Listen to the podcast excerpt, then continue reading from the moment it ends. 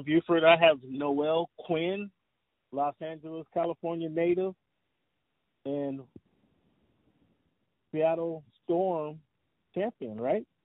Correct. Yes. Um, Noelle, correct, congratulations on your hoop career and congratulations on where you come. Uh, I do got some general questions I want to ask of you, and hopefully you can uh, shed some light on your career and what uh, what you've been through with some of our readers and listeners. Is that fine with you? Yes. Cool. Noelle, uh, quite simply, when when did you start playing basketball? Um, I started playing basketball around the age of eight. Um, well, organized basketball. Prior to that, um, I think my kindergarten teachers and stuff was telling my mom would tell my mom that I would be playing outside basketball with the teacher and the other boys. um, okay. But organized basketball about eight years old um, at Westchester Park. Yep.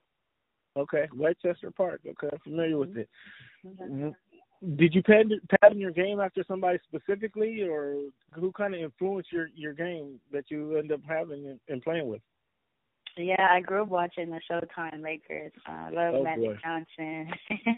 I love Magic Johnson. So as a big guard, uh, he kind of always in inspired me. You know, obviously we didn't have professional women's basketball back then, but being able to watch the NBA, uh, I took a liking to being from LA. I took a liking to Magic. Okay. Um, talk about becoming the first player in high school to have their jersey retired. What what that meant to you? Is that is that something you were striving for? Just talk about uh, that accomplishment there for a moment. Yeah, absolutely. Like when when when I played the game, I just wanted to play the right way, be a good teammate, and ultimately win. I didn't know that, you know, I didn't I didn't play the game thinking like one day I want my jersey retired, one day I want to be a Hall of Famer. Um, I don't think that's why I played basketball. I played I played it because I loved it. Um it brought joy to me, my mother, my family, my friends. It was something that I was very passionate about, still am very passionate about. So um to be able to go back to Bishop Montgomery and have my jersey retired, I, I think that was a that was amazing. Um just because while you are kind of in it, when I was in it I didn't really understand the magnitude of what I accomplished in high school. So to be able to go back and see my jersey there and now that I'm coaching there I, I get to see it every single day. It's just a reminder of the hard work and the dedication and uh, the blessings that came along the way. Oh, that's awesome. That's awesome. Um, so along the way, you mentioned it kind of taking basketball taking to you, you taking you some places that you mm-hmm. probably weren't uh, expecting. Mm-hmm. Um, in that journey, what were some of the lessons that life lessons that you learned through playing basketball? A lot of lessons. You know, um, basketball teaches you a lot about life and life skills. It teaches you you have to be on time. You know, as a professional, if you show up late, you get fined. um, mm. It teaches you how to work with people. Um, you'll have teammates who you love, teammates who you you don't necessarily, you know, get like rock with or vibe with. But at the end of the day, on a team, you have to work together for a common goal um, basketball has also taught me uh, the importance of hard work. You know, you can't basketball is something that can be taken.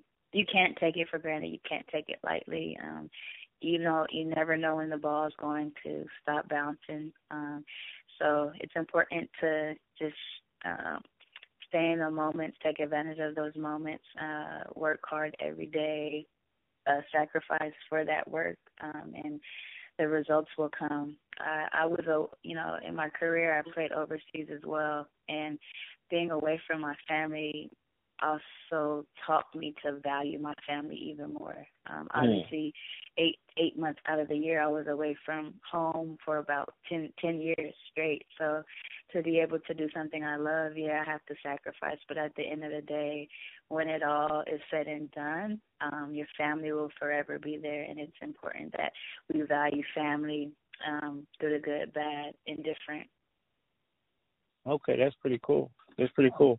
Where, which country did you enjoy playing in the most?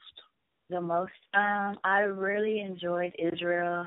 Um, Israel is similar to California in that you know there are beaches and uh, very Americanized. Um, the the men's teams and women's teams were close in proximity, close proximity, so we we're able to see each other often. And I think um, just to be able to visit places that you read about in the Bible. I got to see Jerusalem, um, mm-hmm. Dead Sea, um, mm-hmm. you know, all of the, all of these things, Jesus' tomb, uh, all these things that you read about in a historical document. Um, to be mm-hmm. able to kind of just to actualize and and be there, I thought that was pretty cool. I played in some amazing places. I think probably my second favorite would be um Italy. The food was great. I got to visit the Amalfi Coast, like something you hear about in songs, mm, right, songs right. or whatever. Like I actually was standing on the beach there. You know what I'm saying? So just um very cool places that I got to play in, and a very memorable experience uh, time. Uh, that sounds pretty cool. Um, um, can you give me an aha moment whether it be in high school, whether it be in college or or in the WNBA, what mm-hmm. moment did you feel like um was there a moment probably at each each of your stops there that you mm-hmm. felt like you've arrived and this is your game and and now mm-hmm. all eyes on you that the team is yours etc again it's kind of hard because when you're in the moment you really don't um recognize the magnitude of you know your okay. performance or how much. But like as in high school, I was a McDonald's McDonald's All American. So uh, that year in the McDonald's All American game was LeBron, Chris Paul, Shannon okay. Brown, okay, okay, Von Wafer, like all these guys who at that point obviously you can still go from high school to the NBA, mm-hmm. and I think that was a pretty cool experience. Um, okay. Just to be amongst the elite um, in the in the country um, and represent the West. In college, you know, um, being able to make the jump from a high school and senior to a freshman, high school senior to a freshman, um, and being able to see that my game was uh, uh, successful at that mm-hmm. at that level. Um, I got I think I, yeah, it transferred, and it transferred right away. My okay. coach and uh, my teammates had the ultimate confidence in me. So, you know, being able to win freshman uh, player of the year, whatever it is, it was. I think that was a, I think that was a, a breath of relief for me okay. because okay. like it's like all right, you you can play at this level, like you know. Um, and then in the pros, I think um, you know my my first couple of years where we were I was on the Minnesota, we were very young, we didn't have a lot of vets. I think we had like seven rookies and I didn't really know how to be a pro. I think um when I came to LA um having to play with being able to play with Lisa Leslie, Tina Thompson, um, Candace Parker, Delisha Milton, Ticha Penicheiro, I think um that was really a moment that I loved because I was back home playing in mm-hmm. Staples. Mm. I, it was like a full circle. I grew up a season ticket. My mom was a season ticket holder for a Spark. So watching all these players and sitting in Staples as a fan, and then uh being able to actually play on the court with legends, with greats, um, and you know being able to just play in front of my family and my friends. I thought that was.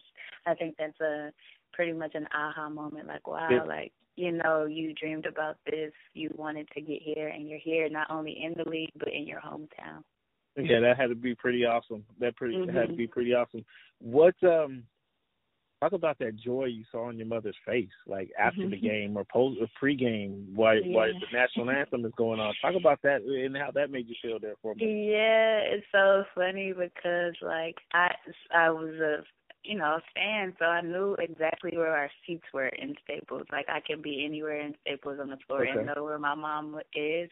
Okay. And uh, when I was playing for the Sparks during the national anthem, I would always find her, and we would connect, eyes, smile. You know what I mean? And okay. those little moments um were just so impactful for me because it, it I was just sitting there with her, you know, years prior year, watching, before, you yeah. know, yeah. Um, mm but but she's always she's my number one fan. Like I can't do any wrong.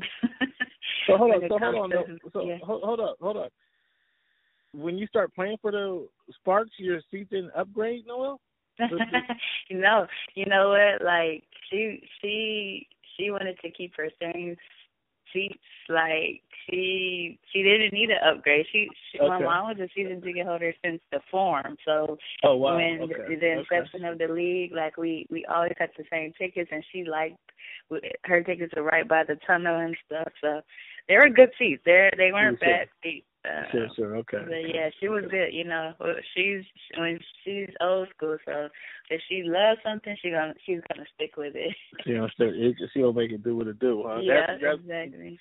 That's pretty cool. That's really a, a, a awesome story, and I can just imagine that kind of how you guys felt at the same time, and how she felt as well. So congratulations for that accomplishment. Congratulations. Um, so you talked about playing with some veterans at the Sparks and kind of made you a pro, made you a pro, right? Mhm. Mhm.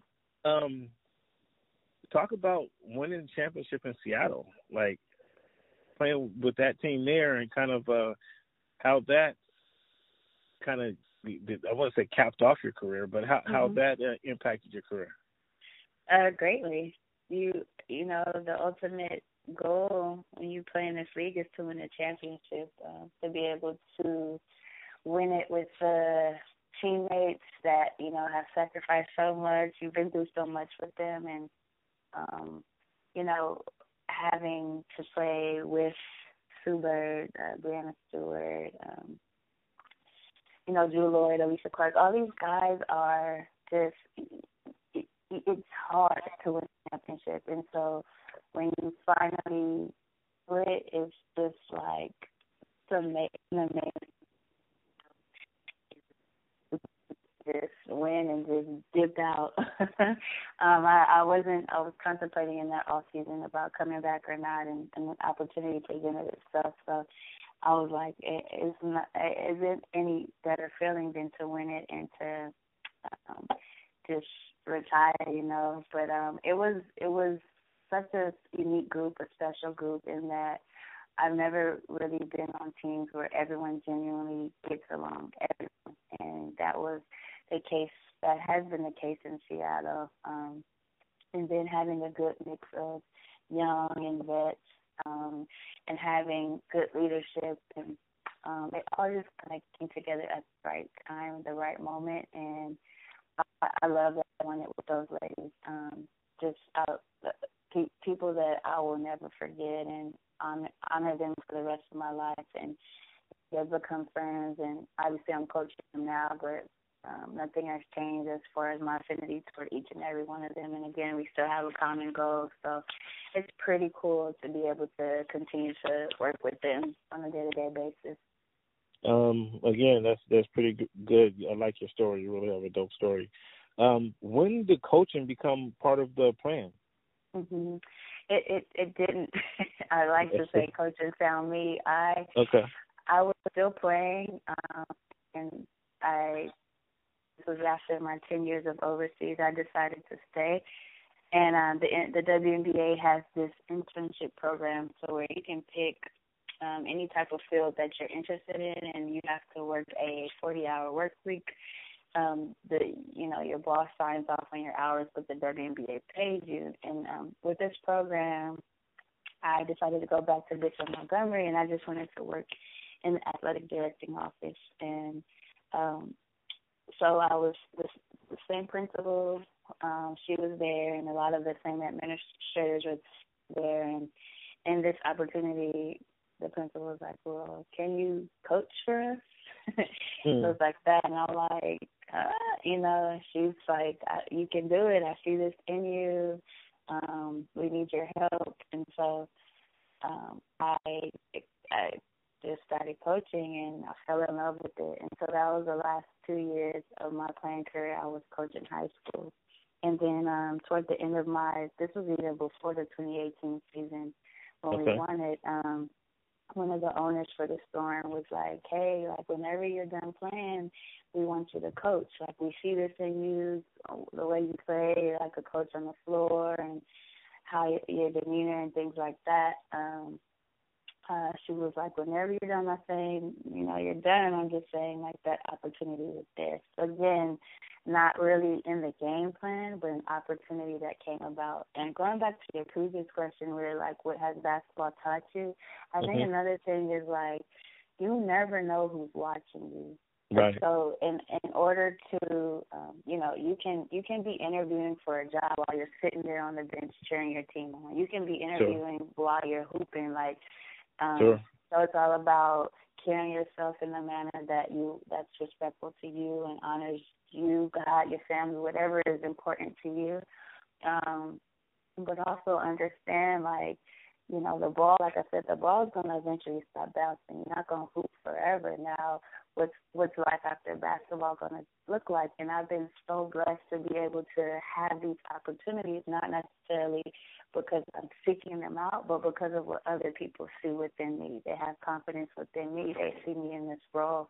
And again, like you never know who's in the stands watching you. My boss is essentially saying, like, I have another job for you, even before I'm done with my my my my job at that moment. Your you current I mean? role, yeah. yeah, yeah, my current role. So that's another lesson that I definitely learned. Oh, that's that's amazing. That that's a great life lesson there for for the fans as well, for our listeners. Um, qu- another question, kind of as you were talking, I, I was wondering how much. So you played and coach at the same time. Mm-hmm. How much did coaching, in, or how much did playing impact your coaching or coaching impact your playing? That's the question I want to ask. How much did coaching impact your yeah. your playing style?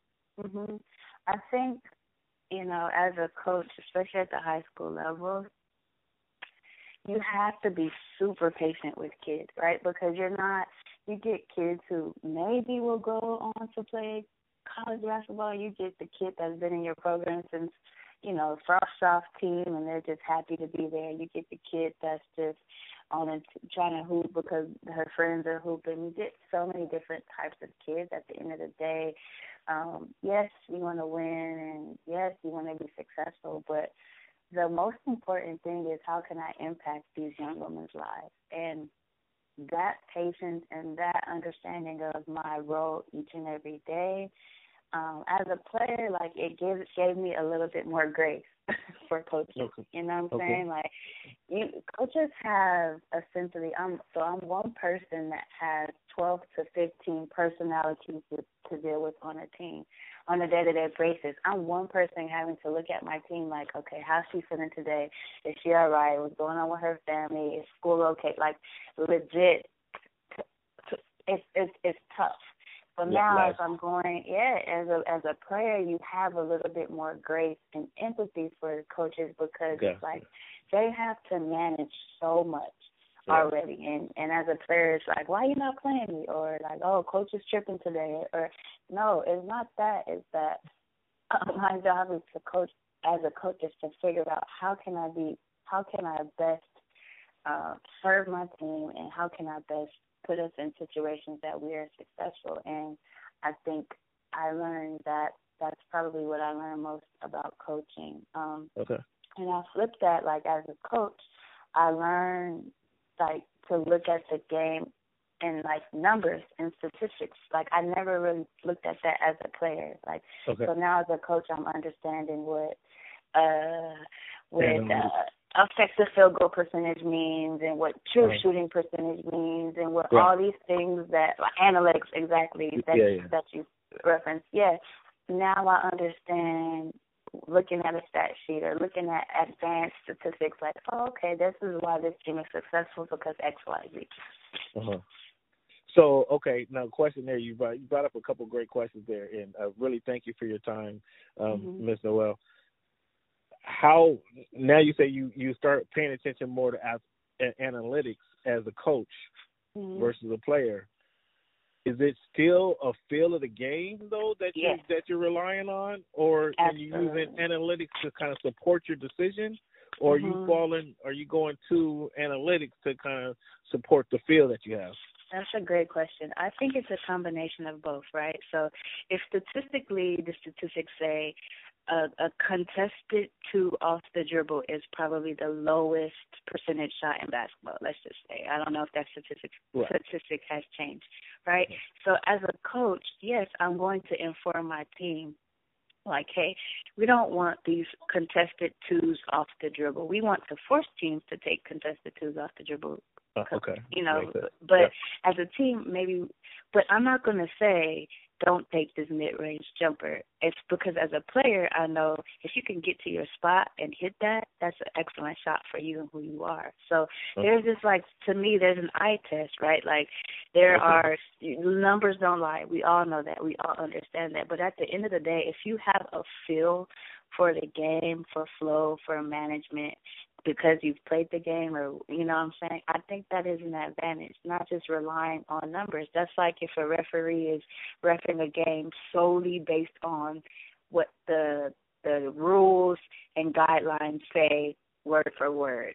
At the end of the day, yes, you know what a foul is when somebody else impedes or hits or whatever, but if you know feel of the game, speed of the game, some fouls that don't warrant you to blow your whistle. So I think it's the same as um not fouls, but some instances in the game, you're not gonna blow your whistle like whether it's down the stretch of the game. You know what I mean? So yeah. I think that I think you need to have a good combination of stats and feel like if the stats say, "Hey, we are turning the ball over way too much and we are not efficient," yes, we need to work on being more efficient and things like that. That statistics are going to help in your preparation for what you need to work on, practice, and things like that. But at the end of the day, I think if you see how your kids or your players know how to hoop and what how how how they play in their field, I think that matters as well. Okay, thanks, thanks. That's pretty cool. Um, which coach? Now you kind of said that coaching kind of found you, which mm-hmm. which makes a lot of sense as you explained it. Throughout your years, which kind of coach influenced your style the most? Mhm. Um, I've uh, again, I think a coach who has a great balance of both. Obviously, as a head coach or a coach, you aren't going to be great at everything. You're going to have some deficiencies, so you surround yourself with assistant coaches that uh, support you in the, your deficiency or can do something that you cannot or you're not good at. So um, I think the best coaches that I've played for are excellent basketball minds, like high basketball IQ, but know mm-hmm. how to balance um, how to best connect with your players, um, how to get everybody to buy in, but also understand that though we are elite players, though we are essentially the best of the best, I still need you to instill some type of confidence in me Granted, mm-hmm. as a pro, you should already have that. But as women, you know, sometimes you know you may get into a slump or whatever it is. I don't need you to not to come in the gym and, and not speak to me just because I'm not shooting the ball. Well. You know what I'm saying? Like yeah. I think the best coaches find a way to find balance and connecting with the players, but also understanding the game, whether it's ATOs or whether it's um, adjustments or whether it's even understanding that hey, I might not, I may be deficient in this, but my coach knows that this way better than me, and trusting in in that and empowering others um, to have a voice. Okay, that's that's that's pretty cool.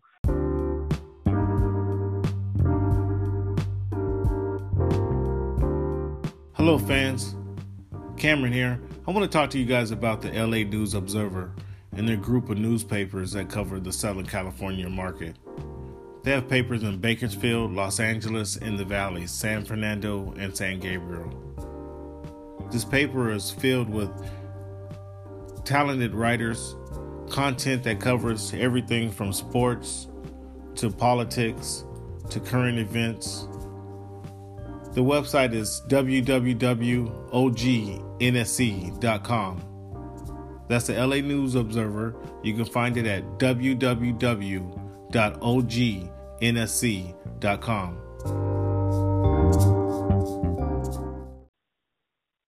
Okay, that's that's that's pretty cool. Uh, once again, this is Cameron Buford. I got Miss Noelle Quinn with me, and we, we're just chopping it up about hoop. And I appreciate this uh, conversation so much. She's enlightened me a, a whole lot on coaching, playing, and I want to thank you for this time once again. No problem. Um, I got some life questions for you. Okay. As a black professional basketball player here in America, Mhm. can you talk to me about why you think this recent George Floyd murder has such Mhm. a profound impact on the world uh, versus what happened to Trayvon Martin, Tamir Mhm. Rice, Eric Garner, Mhm. Michael Brown, Breonna Taylor, and so many others? Why is Mhm. it this murder that has such a, a impact on um, America and the world? You know what? I'm going to be honest. It's probably COVID and quarantine, Okay. right? So quarantine has allowed us to slow down. Okay. What? Stay at home. Now you're you're you're more like you have legit like nothing to do. Okay. All these, you know, we've had there have been instances of when black men and women have been murdered and it's been on camera and we haven't reacted, right? You brought Right. up those names. Now this was a reaction. Why? Because all eyes are on it. We have nothing to do but to sit and get um sit on with social media with um hmm with uh just the news or what, whatever your news outlet is and Yeah. it's there. The other aspect of it is, you know, the response. Like the I mean I grew up in LA. I grew up you know, Rodney King I thoroughly remember coming home from school and seeing the the streets like smoke everywhere, stuff burning, people riding. I grew up that's the time I grew up in. And Okay. so when you get a reaction, um, when you start uh when you start you know, I'm I'm not like saying that the reaction was the best, but Mhm. when Sure. there is an uprising and when there is a, a unification in that, it wasn't just black folks out there; it was all types of folks. When Exactly. when, when you get that type of response, I think it's powerful. Like power in num there's there's power in numbers. Um, so yeah, I think the fact that qu- being in quarantine, having to do absolutely nothing, all that it allows you to focus on this one event in life. When all these other tragedies happened, life still went on as normal. Right. Yeah. But Yeah. in like you, ha- we had no choice but to see it. It was there. Yeah, I, I agree with you um, that everybody being still in place kind of forced us to recognize it, forced America, Mhm. forced the world to kind of recognize and see it. Mhm. Um, so I agree with the, I agree with that standpoint. I agree that while there was protesting, because there was quarantine, no, no not many people were working, not many Mhm. kids weren't in school. right. And Right. so they had this time to protest, and I agree that Yeah. that let it draw on for like Mhm. three weeks of protest. Mhm. I, I agree, Right. and I agree with the cause. I'm a black man myself, so I agree Mhm. with the cause that they're protesting against. I certainly do. Mhm. Mhm. Um, but it just seems like, as you mentioned, so it wasn't just black people. It was uh, the Latinos were were rioting. Uh, there were Mhm. white folks rioting. Heck, you know Mhm. what you know what the population is like in Seattle. Seattle Yeah. had the whole Chaz um, Mhm. um, because of this protest. And I, I Right. assure you, I'm from Seattle, so I assure you, Oh, okay. it, it, okay. it wasn't it, it wasn't a lot of us that attacked the Yeah, police department. Absolutely. So yeah. so that everybody was involved in this. So Mhm. um, that's that's what kind of made this different. And I was just wanting to get your opinion on what the difference. And and, and it, I I do agree that because everybody had had it was down quarantine, had a chance to look at it, had a chance to see it over and over, had a chance to kind of absorb it. Um, that's Right. what kind of made this difference. So yeah. um, now you're down in Florida Mhm. at, at the IMG Academy, right? In, in the Wubble is is being called. yeah. Yeah, the Wubble. um, what did you consider not going? Did you did you have to talk to your teammates? Did uh, some of your players uh, consider not going? And Mhm. so, a lot of basketball players in the NBA included were mm-hmm. considering not going because they can felt they have a better or stronger message not playing yeah, basketball than playing yeah. basketball. Did, how did talk to me about that? Uh, how you came to that decision, and then that kind of that, that dichotomy where should you go, should you not go? Yeah, you know, I think you know all all athletes are their own brand essentially, and have you know, we talk about having a different role, a different lane, uh, lane during this time. So some some lanes and some roles are like, hey, I'm I'm frontline protesting. Some roles can be, hey, I'm donating to these causes. Some roles can be, um, hey, I'm just, you know, I'm informing my circle and the people who I come in contact every day. I'm educating myself. I'm educating everybody who I who I cross paths with, right? So there's different lanes in this fight. Um, and I think for the players who decided that they aren't going to play and use their voice for this platform, I think that's powerful because at the end of the day, you know, a lot of times, or a lot of a lot of times right now in life, we've been having to choose: do I go make this money or do I stay healthy? Now, what they're choosing is to focus their time on social injustice, on um, voter suppression, on defunding the police, whatever those causes may be, more power to them. I support them. Now, coming, you know, to play in the bubble or the bubble, like for the NBA, um, obviously there had to be protocol in place that will have the players um, feel safe enough to come, but also, you know, their standpoint the players that are here, their standpoint is we have this platform to to the point that we alluded to before this. It is quarantine. There's no sports, so there's more eyes on us. And so within our platform, we are going to talk about these issues. We're going to put Breonna Taylor on the back of our jerseys. We're going to put Black Lives Matter on the floor um, and to stand firm in that. And I think you have a lot of players who are uniting hand in hand, arm in arm, and um, they're using this time not only about to win a championship. I think the focus is um, on all the issues that are occurring right now in life. Me personally, um, I just wanted to. I said, I said from the get go, like I'm down. I'm I'm the type of person. I'm going to roll with the homies as long okay. as it's legal and safe.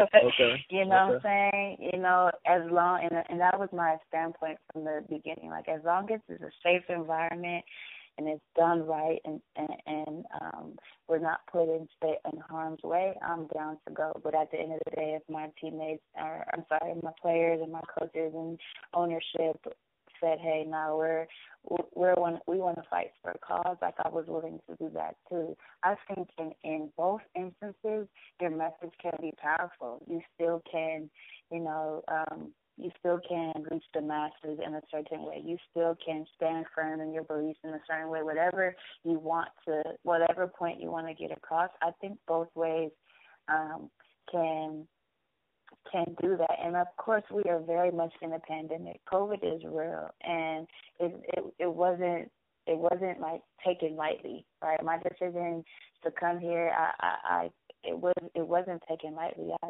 I talked to, I had many conversations about you know what was going to occur and making sure everything was done right. And because of that, I feel comfortable enough to come. And honestly, Cameron, like here, it, while you know, though it was a lot to get here as far as testing and you know what we had to do getting up, um, it's been a pretty good situation. Um, I can't really complain about anything. Obviously, there are things that can improve, but um, food's good, facilities are good, housing is good. Um, for me, you know, I've had a good experience, so um, I can't really complain now. Um, it is it is is very real the that the the, the fact that you know people can test positive still does not is not an isolated situation that you know you're when you're in here you're safe. Like it's very much still being cognizant of the fact that hey I don't I don't need to be out and about. Like I still whenever we can I can quarantine and or you know stay away from crowd whatever the case may social distance whenever i can do that i'm doing that so being mindful that just because you're in this bubble like it, it does not mean that you're out of harm's way okay all right i got it so Um, real quick, I you mentioned t- testing. You gave me a lot more a lot more to talk about. Um, you, you mentioned the, the the food, the testing, and amenities. Can you expound on those three things? Uh, yeah. As we know that the, when you guys went down there initially, there was mm-hmm. we saw some videos that said your accommodations mm-hmm. weren't so mm-hmm. great. Mm-hmm. Um, now I, would imagine some of that has improved. So mm-hmm. talk to us about yeah. the testing to get in there and to um, that you went to go through, and then talk about the food and the amenities. How, how you said yours are good. Um, mm-hmm. Is that is that same experience? I'm sure you're talking to some of your colleagues. Are, is the experience um, not what we've seen in general, or mm-hmm. is, has it improved? Talk about that for a moment. Yeah, so prior to coming to Florida, we had to take three COVID tests, and we had to test positive um, two times in a row, I believe. So um, we so and if you got negative tests, you couldn't go. Um, so I think all of our travel party for Seattle, uh, we tested negative. So we all arrived. Um, upon arrival, you get tested, and our quarantine period, we had to stay inside, but um, um, meals were delivered to us. Um, mm-hmm you know, we we stay in these villas, um, and you know, my villa was was nice. That wasn't the case for everybody. Um, right. I think the issue has since been resolved. I think the league either relocated um, those players who who felt those conditions were good, and then I think the video that you saw that was up actually I heard that they redid the floor, they brought in new washer and dryers and so now it actually looks different. So I don't know if someone has a, a video of the new the improvements. Um I think the biggest thing with that was just like, you know, having to have it in the correct condition the first way. You know what I'm saying? But sure. also understanding that this is uncharted territory. This is new for everyone, and there are going to be some um, you know, some kinks to it, um, but yeah, just yeah. working those out. But um, since then, I think our accommodations, I think everyone is happy with that. Um, now that we are out of quarantine, um, we have training tables. So coaches get three meals a day, breakfast, lunch, dinner. Um, you get, you know, it's a, always a salad bar, and then the the food options change. And um, every day I've actually enjoyed my food. Okay. um, the days maybe I miss lunch, whether I'm in the gym or um I I, I wouldn't really miss it if I was working. But you know, if I didn't want to go to training table, we can order um through any app to bring to get our food delivered here. You know what I'm saying? So um there are it, it sounds like a bubble it's kinda like a in a gated you know, but it's you know, we're able to do um whatever's necessary for us to have our okay. essentials you know. Okay, um, real quickly now, how are you? you you're in quarantine. You have your your practice. You have mm-hmm. um, they're delivering food to you, or they have it, or you're ordering food in. How are mm-hmm. you keeping? How are you keeping busy? Like during during these this downtime, are you watching movies? Are you how are you? Yeah. Are you on the phone? Are you talking to mom? Like what? What's yeah. I'm the ultimate introvert, so being alone okay. is my thing. Okay. but okay. yeah, uh, I I think the, during those quarantine days, I was actually watching a lot of film, uh, okay. preparing for you know our practices that we are about to start. Okay. Um, I actually have been very intrigued with Dr. Joy DeGruy. Um, oh. She has this book called uh, the um, uh, sorry, uh, post traumatic slave yeah. Oh my goodness. Oh my goodness. yeah, goodness. and so oh, I've been so actually during quarantine I was watching her videos and lectures, whatever I could find. I I need to I, I want to order the book. Well, actually I can just upload it on my iPad now. Um, but I was I've been I, uh, I started um, Michelle Alexander's book, um, The New Jim Crow.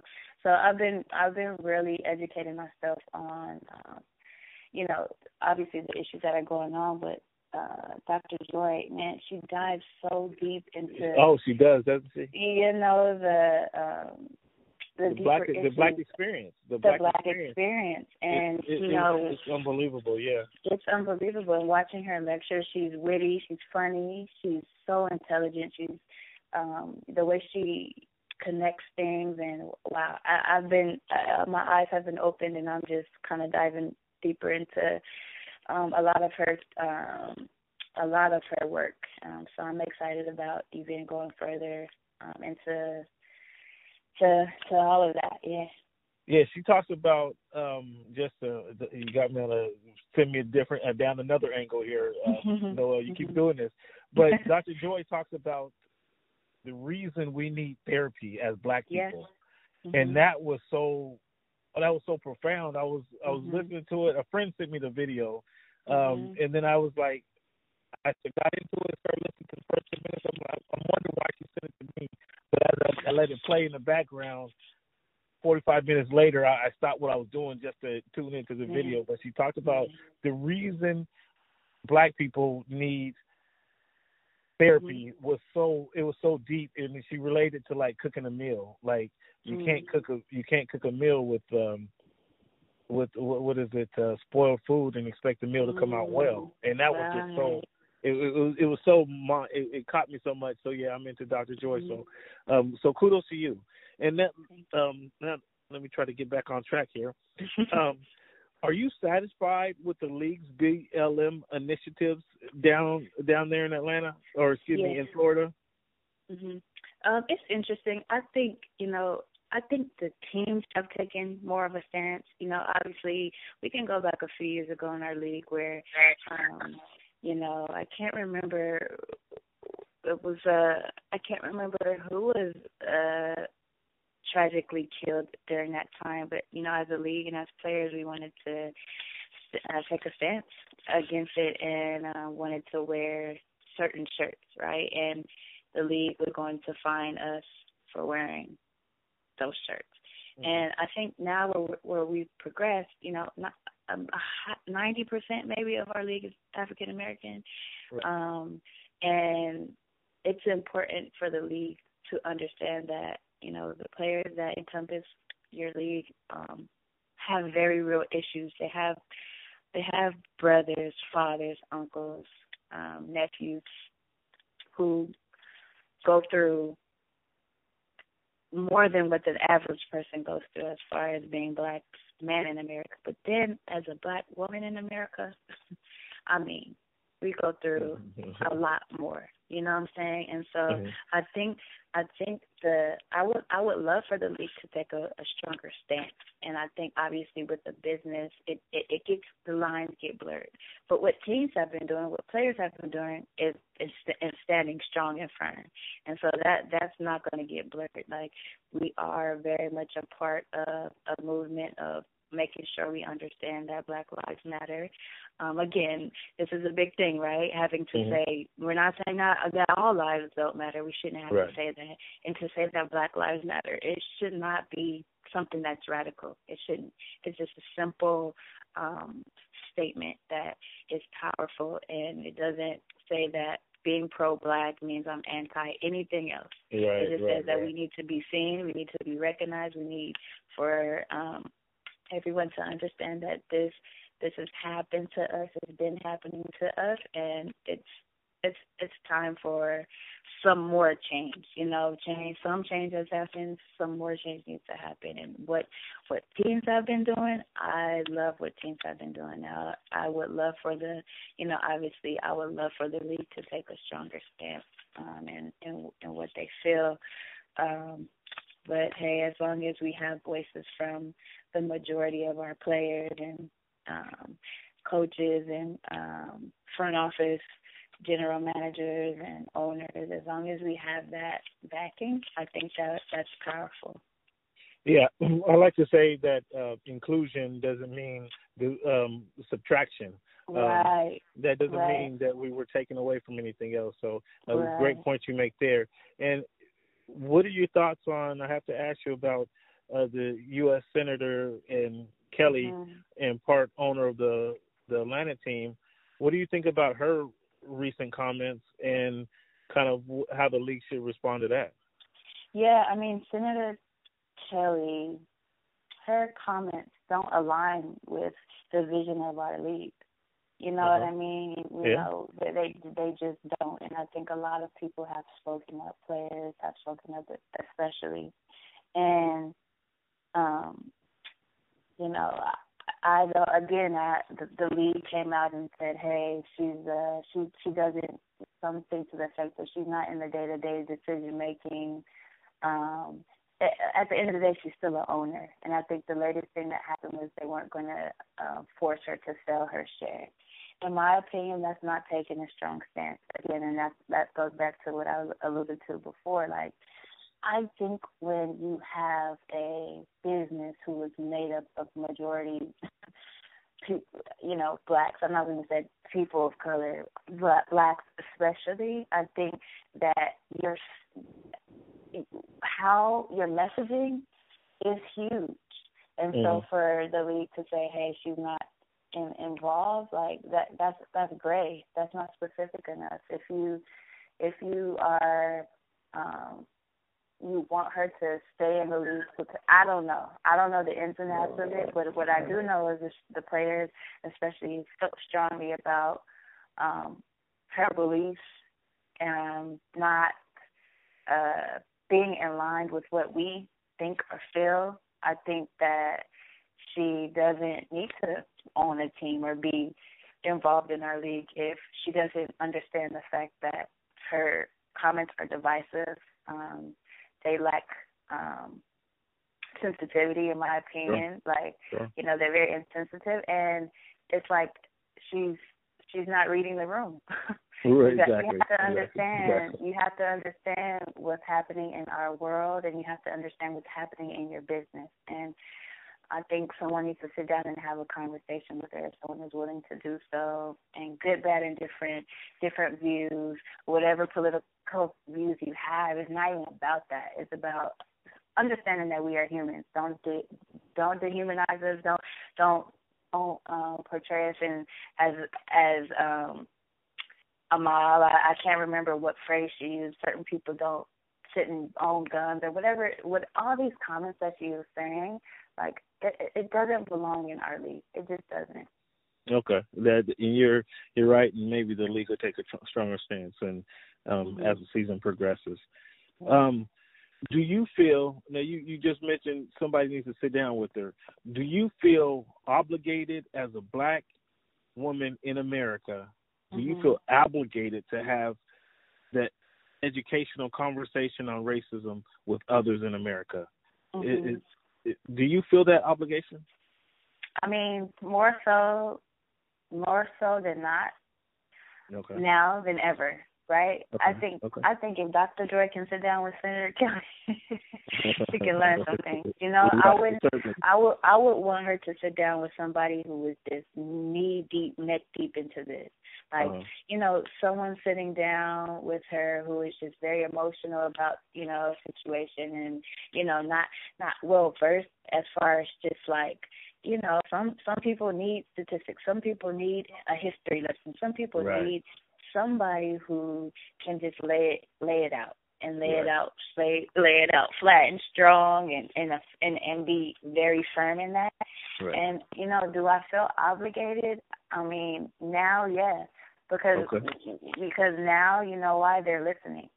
The yeah, well, that's a good point. Great point. And they're Great willing. Point. They're willing to to to to give money. They're willing to to help. They're willing to march. they're willing to um hire.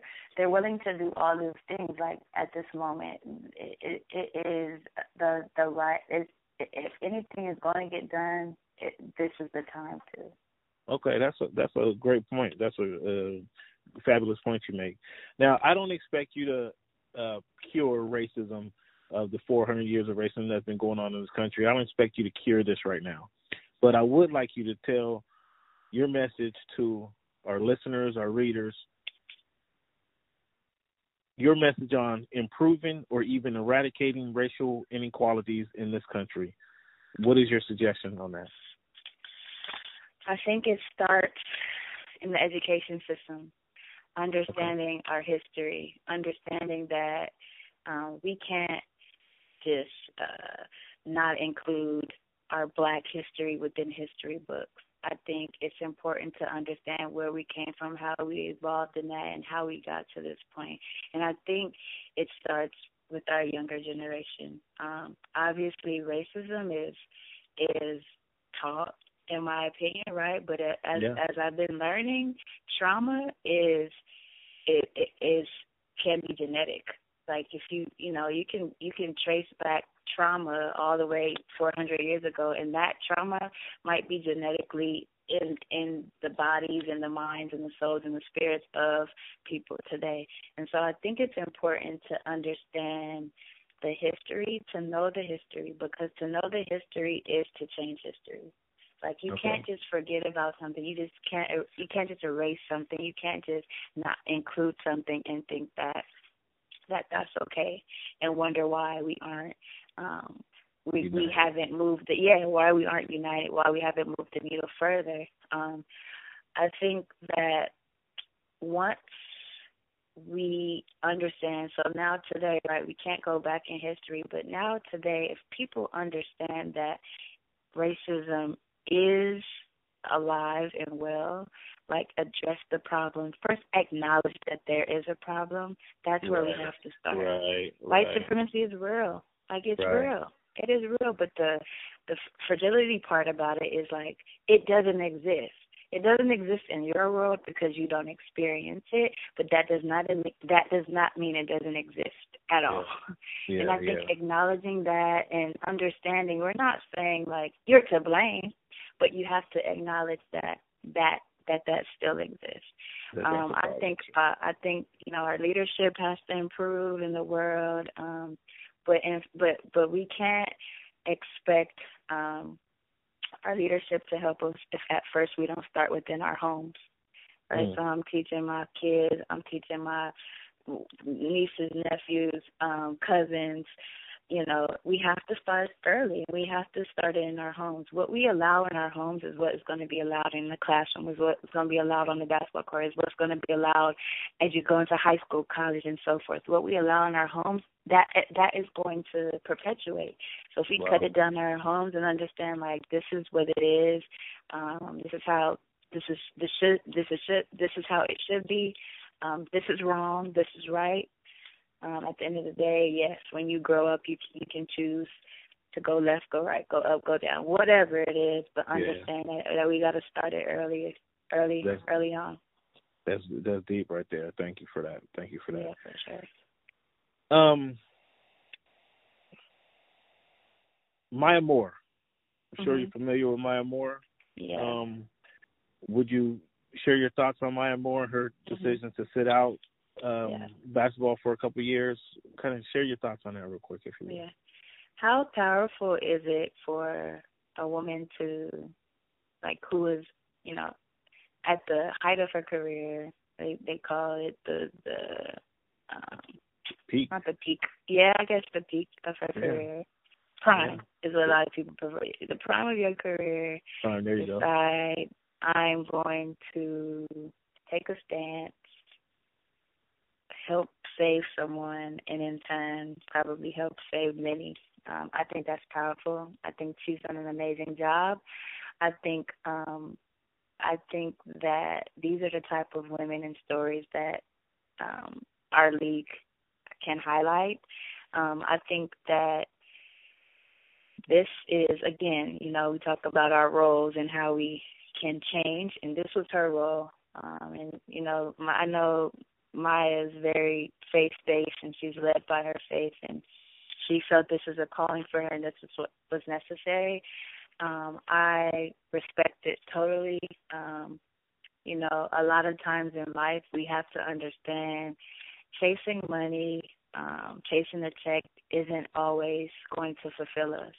Right? Mm-hmm. When you find your purpose, when you find your passion, and mm-hmm. when you fulfill that, then you find you find joy within your life. And I think um a lot of times as athletes we're looked up to as or these superstar athletes are looked up to as basically superhuman. Like, you know, they're real they're very real people. Um and for her and her super superstardom to take a strong stance um, not only help someone else, but um, it's affecting legislation is probably going to help more people. Um, you can't do anything but um give her all the respect in the world and commend her for her her actions and and for not only just walking the walk but talking the talk and getting it done.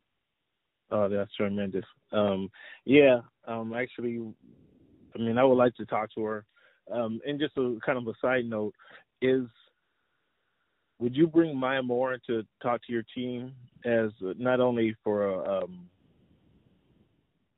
a, a boost of motivation, kind of a pep mm-hmm. talk. Mm-hmm. But would you bring her in to talk to your team just as um, a, being a strong black woman in in this country and being um, confident in in your things after basketball, life yeah. after basketball, and having a mission? Is that something you would consider doing? I absolutely would, and I, I do that with a lot of my kids. I use my, I mean, a lot of my kids, my team.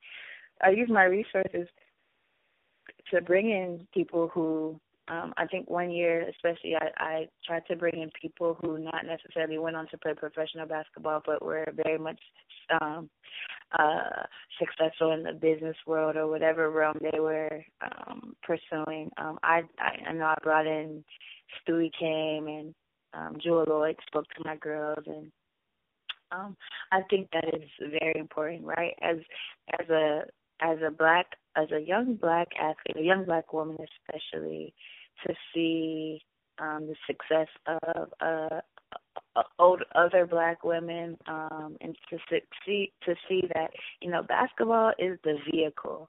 Like it's gonna get you there. Now, when use the vehicle to get you there. Now, when you get there, figure out what it is you need to do. Figure out how can you impact. How can you uh, be most uh, yeah, be most successful in in helping others. And I think that yeah, I mean I'm I'm not I know Maya, but we're we're not close. But if that opportunity came about, I would love for her to talk to my girls. Yeah.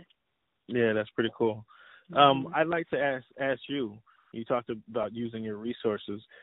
What is some of the bi- best advice you have received in your career, whether it been playing at co- in college, um, you know your uh, advice given to some of the players as a rookie or the veterans when you were on the Sparks or even playing in Seattle? What's been some of the best advice you received?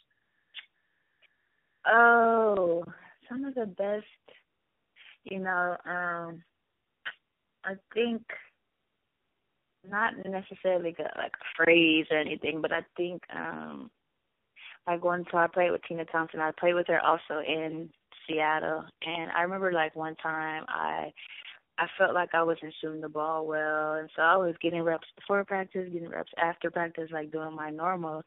Mm-hmm. And she said, "No, she was like, it's not, it's not your mechanics." She said, "It's all mental."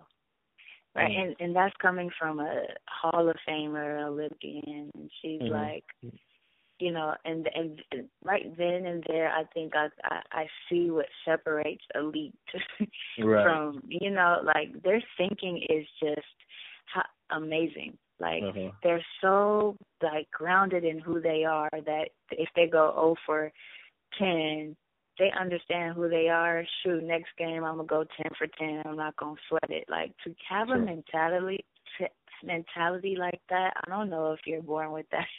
I feel right. like they are. They're special in that way.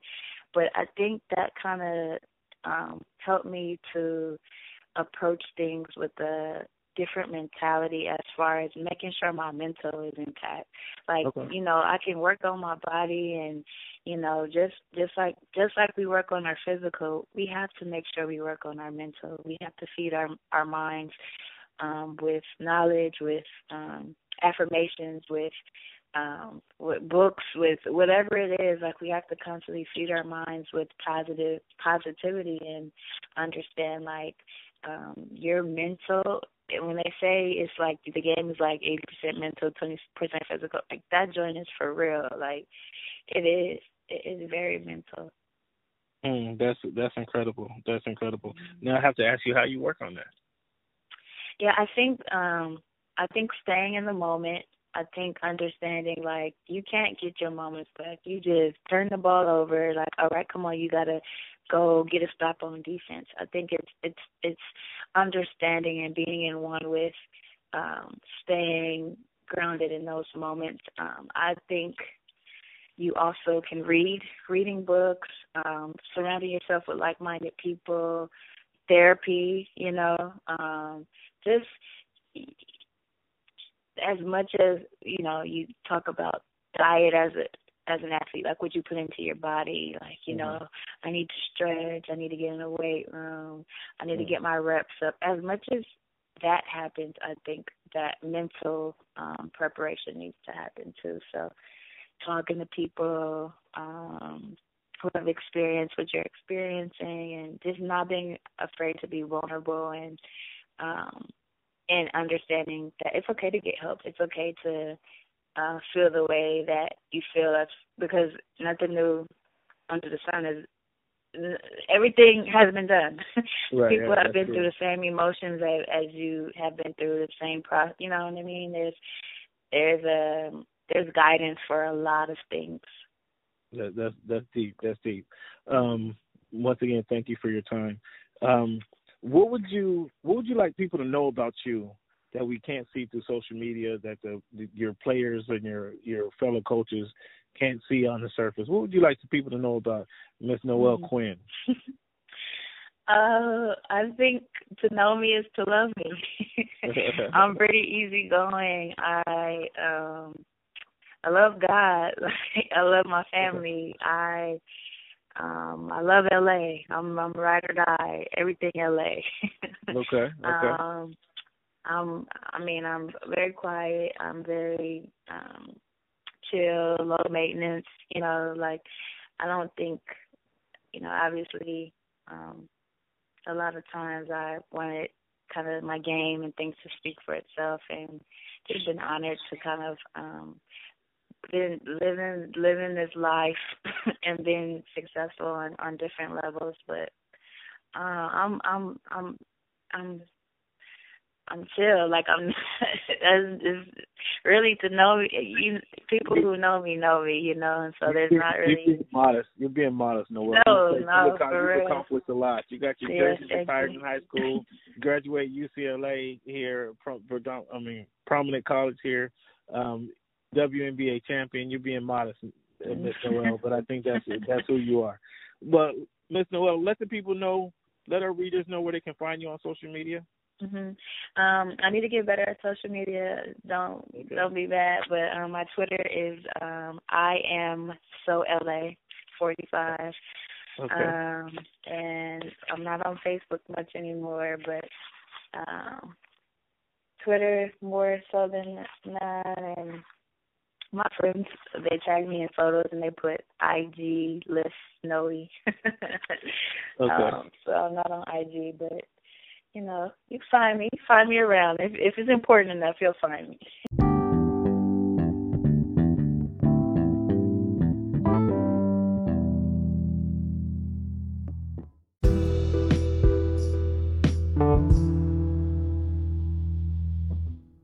Okay. All right. Yeah, we uh, we're gonna tag you.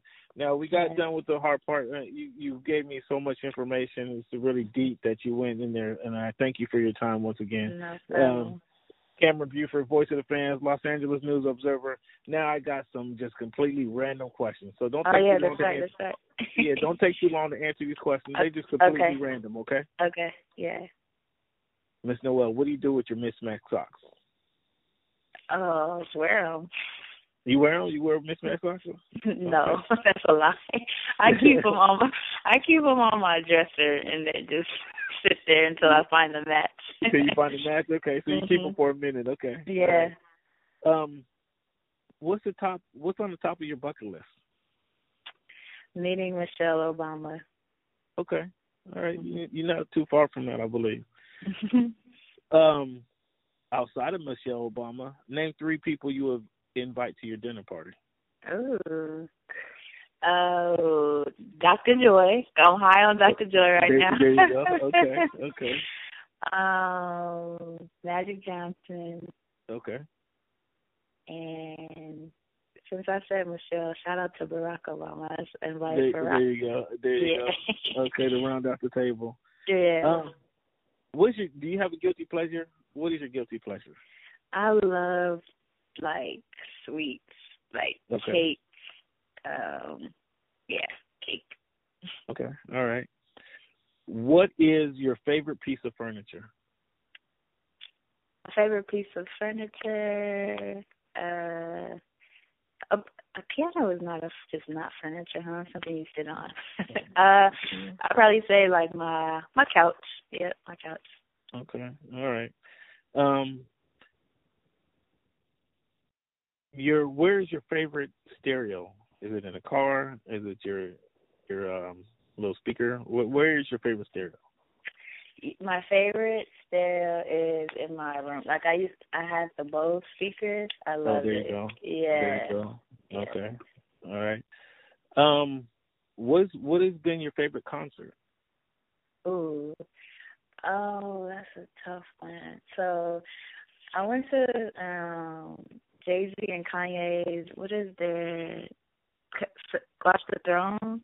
Okay. Um, but uh my cousin, she got us all like front row tickets, so I'm like right in the first row. Um, that was pretty dope. But I also went to uh Jay Z and Beyonce's at uh at the what's the field in Seattle? Um The Safeco Field. Echo Field. I went to the On the Run tour. Uh-huh. But I I I gotta go with my girl Mary. Mary J. Mary J. Okay. All right. yeah, I love Mary. All right. All right. That's cool. Um, do you have a favorite quote? Uh I don't have a favorite quote. Um, I don't know. No favorite quote. Okay. Mm-mm. Name what's a movie that you can watch over and over again. Ooh, uh, brown sugar, and Okay. can I give you two or just one? Yeah, you can give me two. Set it off.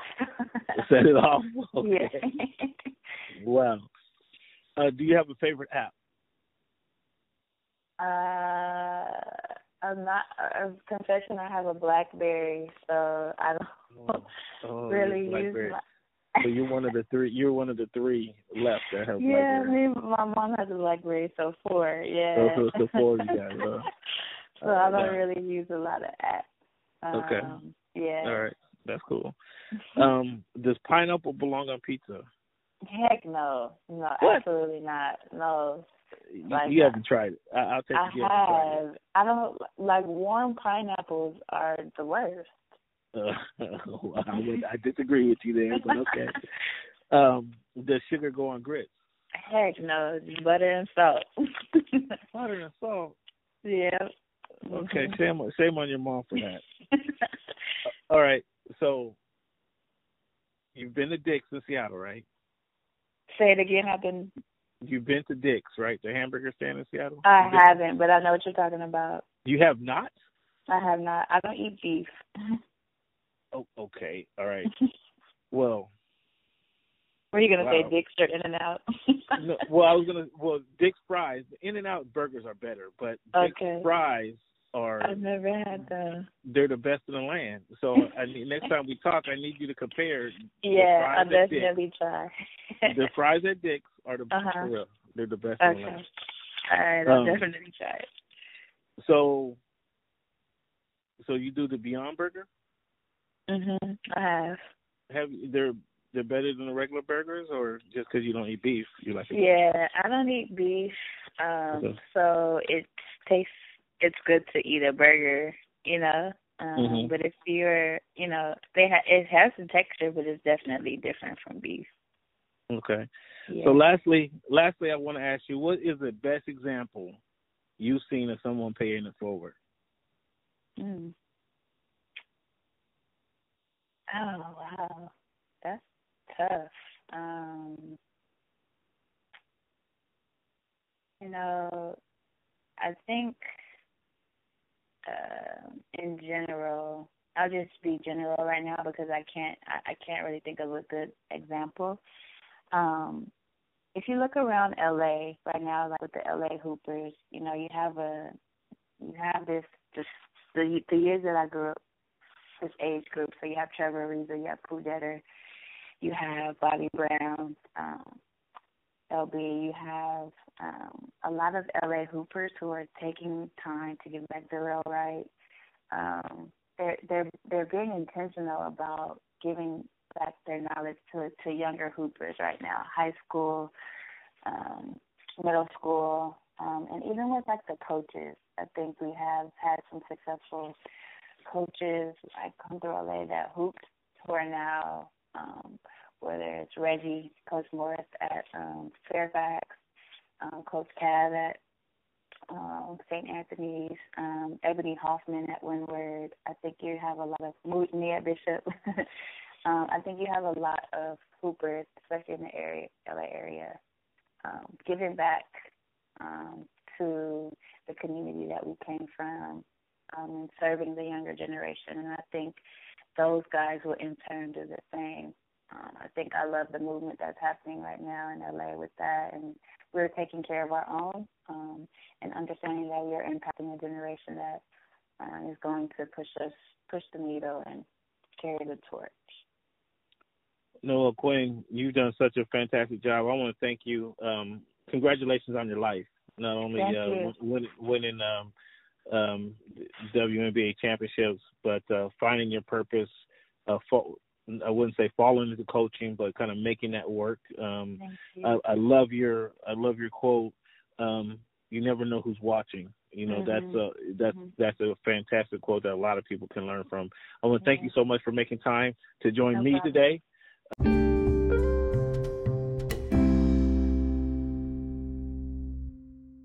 Thank you for making our voice your choice.